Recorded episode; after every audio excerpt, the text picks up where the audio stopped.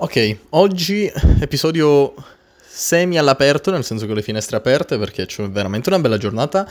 Abbiamo un picco di 30 gradi, questo D, quindi fenomenale. E del resto risiedo al nord Italia, quindi posso effettivamente congratulare che stiamo accogliendo delle vere e proprie belle giornate, almeno dalle mie parti. Quindi il futuro è veramente nostro. Ma che cavolo. Andrea, perché questi testi qui, questi titoli? Ma che cavolo. Allora, c'è da dire una cosa. Nel senso che è una domanda che ci si pone. Ci si pone perché molti hanno quella riflessione che sorge spontanea in seguito a fatti, in seguito a sleali eh, sconfitte, in seguito a eh, perdite, in seguito a eh, tra parentesi, conoscenza eh, più ampia sta- nei riguardi dello Stato, comunque eh, dei concorsi, eccetera, eccetera, eccetera, e si perde un attimo la tua stima, si perde un attimo quella voglia di, di mettersi in gioco, la famosa concorrenza, no? la famosa famoso conflitto eh, per il traguardo, no? che è sempre sopravvissuto, sopravvissuto nell'umanità, se non tramite le guerre, tramite i giochi olimpici, tramite gli sport, tramite semplicemente, semplicemente i, i, giochi a carte, no? Mm, butto questa carta, oh mio Dio, ho vinto, prendi i soldi che abbiamo scommesso. C'è sempre stata eh, una vittoria, un traguardo, un premio per colui che avesse la, la, la, determinazione e la forza, inoltre la sapienza, di vincere, di vincere. E quindi arriviamo a questo dunque, ovvero il dunque che ehm, è incuriosito nei riguardi del futuro, del futuro personale, e feci subito due scelte. Mm, più che due scelte, due distinzioni, perché il futuro personale può essere personale fino, o anzi sino a un punto, nel senso che molte scelte sono personali, effettivamente le controlliamo, ok? Ci adagiamo su di esse, correliamo a esse altre scelte in sottocategorie e però non sono composte di unicamente scelte nostre, perché a volte la nostra scelta personale si affianca a una scelta discendente da uno sconosciuto, discendente da un concorso, discendente da una selezione, eccetera, eccetera, eccetera. È un po' come quando si è a scuola. Tu per quanto possa aver detto di esserti impegnato in quella materia per avere il 10 e il prof alla fine, tramite la sua valutazione e il suo controllo, non ti regala il 10, o comunque più che regala non ti premia col 10, beh, quella scelta non dipende da noi. È una valutazione che è discendente dal prof. Punto. E bisogna accettarla, però demoralizza demoralizza perché, beh, a volte siamo così, siamo così, non accettiamo la realtà, non ci piace accettarla, sappiamo di aver faticato e non accettiamo la slealtà, l'ingiustizia, ma ahimè, è un qualcosa su cui si può soltanto riflettere, non agire, perché è un volere differente dal tuo, è un volere che magari riguarda solo te e non tutti. Quando il dovere riguarda, solo, mm, riguarda tutti, beh, allora rinascono un attimo le rivolte, perché qualcosa di fondato, qualcosa di veritiero, qualcosa di veramente ingiusto alla base c'è. Uh, poi, vabbè, nel senso, c'è chi sa giocare sul filo. Cosa intendo con questo? Intendo dire che, ovviamente, oggigiorno si è molto più pratici nel saper addomesticare il proprio popolo. Cosa significa? Che se il popolo si lamenta gli dai un pezzetto di pane in più. Se il popolo non si lamenta, beh allora cerchi di mangiarti le molliche. Mano a mano le molliche diventano pezzi di mane, mano a mano il pane finisce. E il popolo si rilamenterà. Ma questo è sempre il gioco dell'umano, no?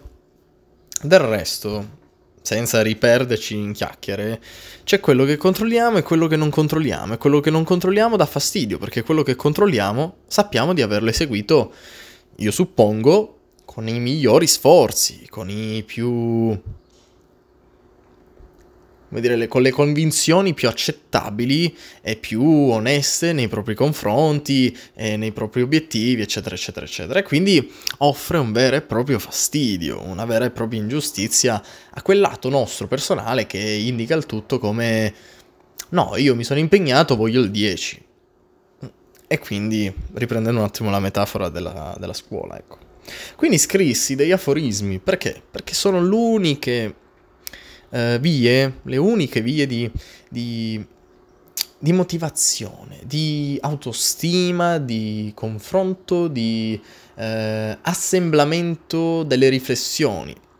E questo è un qualcosa che effettivamente eh, non dobbiamo sottovalutare. La riunione fa sempre sentire parte eh, sia noi stessi nei confronti, di, sia noi stessi che qualcun altro eh, nei confronti di, di un'idea di un'idea, come per esempio, vi cito la prima, no? Incontrerai sempre persone che cercheranno di sminuire i tuoi successi, non essere tu il primo a farlo. Quanto è potente questa frase, questo aforismo, questa citazione. Perché io tempo addietro eh, scrivevo nei messaggi scusate nei messaggi cosa dico, nelle descrizioni degli episodi un aforismo finale, perché semplicemente era una motivazione, era una qualifica del contenuto da un punto di vista eh, che spesso e volentieri eh, diciamo o creavo o eh, cercavo e poi comunque inserivo la fonte. Del resto però era una motivazione a cliccare sull'episodio. Possiamo definirla strategia di marketing, ok, ma del resto il mio intento era tutt'altro, era quello di uh, farti domandare se effettivamente fosse stato così, farti riflettere, farti riflettere. Alla fine il succo è sempre stato quello dei miei discorsi e lo è tuttora.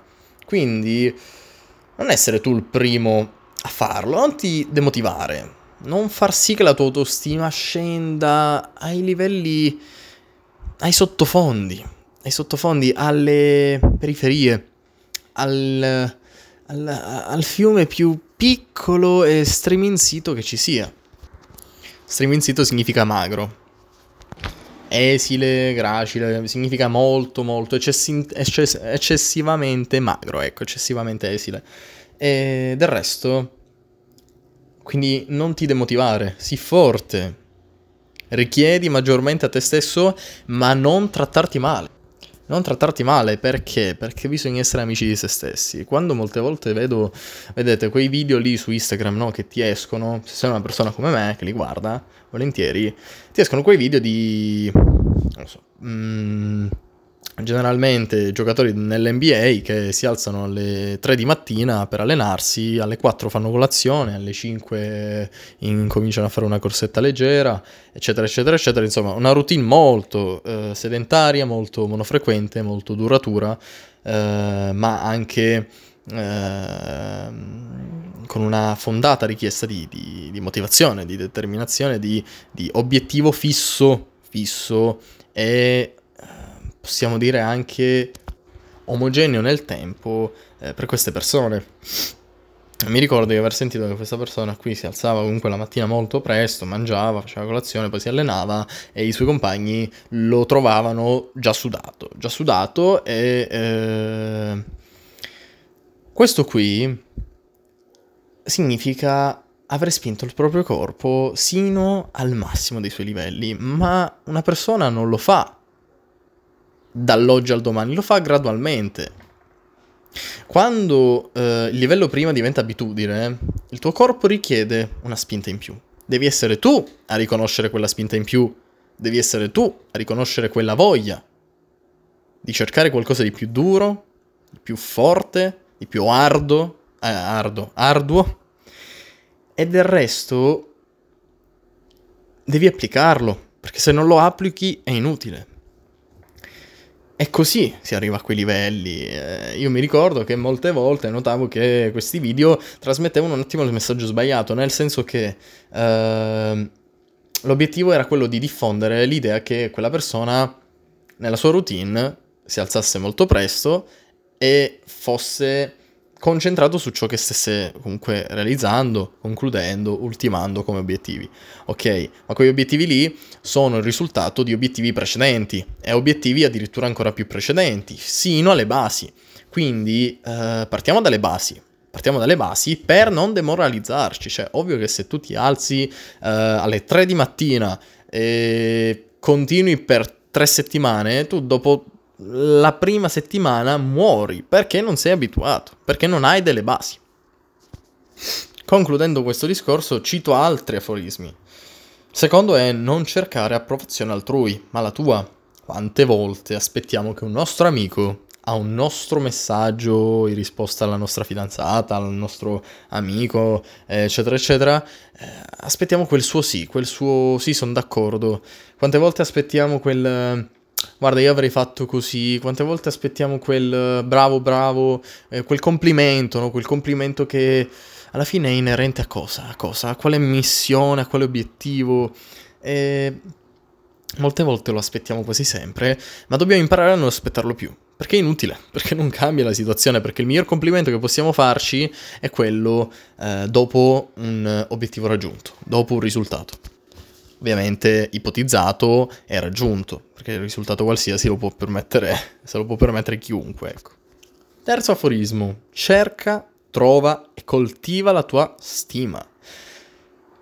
E questo si ricollega agli obiettivi principali, si ricollega all'andamento, il progress che c'è nel tuo obiettivo, il tuo spingerti sempre maggiormente oltre, è quello che ti rende eh, una persona di piena autostima, una persona che ehm, dimostra se stessa autostima e pertanto lo dimostra agli altri.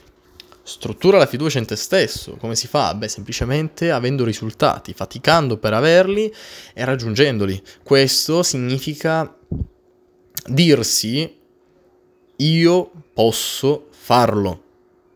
Io posso farlo. Questa frase qui, se la si dice in vana, non ha senso non ha senso, perché è nata per assicurare a se stessi e a qualcun altro che una persona è fiduciosa in ciò che dice. Esempio, io che ho comunque tra le mani una professione grafica a tutti gli effetti e riesco a realizzare grafiche, se una persona un giorno viene da me e richiede una certa grafica, io ovviamente gli dirò io posso farlo. Non gli dico, no, guarda, so, faccio il grafico, ma... Mm. Gli dico, io posso farlo. Sta a te decidere se poi sei in grado di realizzare veramente quello o no. Ma se già dici io posso farlo, significa che sei capace, perché hai già confrontato te stesso alla richiesta. Quindi non utilizzate le frasi sbagliate nel momento sbagliato. Perché vi autoferite. Vi autoferite e poi non credete più in voi stessi, in quel io posso farlo. Quinto aforismo, diventa amico di te stesso. Non richiedere troppi sforzi una volta sola, ma in maniera omogenea, richieste e consedute. Quindi è quello che vi dicevo prima, no? State attenti a non richiedere tutto in una volta. Siate progressivi, siate omogenei, siate pianificati nei vostri obiettivi. L'organizzazione è il fondamento principale. Sesto aforismo, se avete fiducia in voi stessi, ispirate fiducia agli altri. È un qualcosa di praticamente scientificamente provato. Perché? Perché quelle persone lì, mm, che hanno sempre fiducia in se stessi e ammetto di non esserne uno eh, effettivamente al 100%, perché comunque sono in una fascia d'età che non lo permette, ma non è tanto l'età, è la mentalità, è eh, l'obiettivo, l'obiettivo che hai in testa che ti rende una persona eh, piena di autostima, ricca di autostima. Quindi magari un giorno, quel giorno lì in cui io avrò realizzato il mio, beh sì, sarò molto più fiducioso in me stesso, ma neanche perché semplicemente la mia è un, il mio è un comportamento, il mio è, è, così, io un giorno lo sono, magari due giorni sì, tre giorni sì, quattro giorni sì, poi arriva quel giorno in cui eh, zero. C'è gente che riesce a esserlo sempre, meglio, meglio significa che fa parte di te, ma io ammetto anche che mm, ho quel giorno lì in cui sono incavolato e sinceramente se una persona mi arriva e mi dice, ah guarda, uh, vedo che sei una persona fiduciosa in te stessa, e... sì, però oggi no. Quindi può capitare. Quindi non vi sentite in colpa, però del resto eh, ispirate fiducia agli altri, perché da qui si parte, da qui nasce l'idea che, che la concezione di essere fiduciosi in se stessi è importante. È importante, non deve essere sottovalutata, ma soprattutto se notate, se avete gli occhi, noterete che chiunque abbia un ruolo pubblico chiunque abbia un ruolo aziendale di una gerarchia, di una gerarchia comunque semi-elevata o elevata, è una persona seria, è una persona fiduciosa in se stessa, è una persona che a volte ride poco, a volte è estroversa, a volte semplicemente non parla nemmeno. Perché? Perché è gente che o è troppo convinta e quindi l'autoconvinzione è un difetto della fiducia in se stessi, o la convinzione che ha acquisito è dovuta a obiettivi, a, conclusioni positive, oppure semplicemente una persona che è nata con l'idea che bisogna essere così ed è forse l'idea più corretta. Ma del resto tutti non siamo perfetti, ognuno ha i propri lati negativi, c'è sempre una pecca, c'è sempre un, un punto al di sotto del meno uno che effettivamente ti lascia lì perplesso e dici cavolo, vorrei averlo su. Ma a volte è proprio quello che ci differenzia da tutti. Del resto, niente ragazzi, per oggi l'episodio è durato abbastanza, doveva essere un episodio corto, non so come abbia fatto a durare così tanto, ho parlato a quanto pare il giusto e anche parecchio, quindi vi auguro una buona settimana, un buon lunedì, eh, noi ci vediamo al prossimo episodio mercoledì. Ciao ragazzi.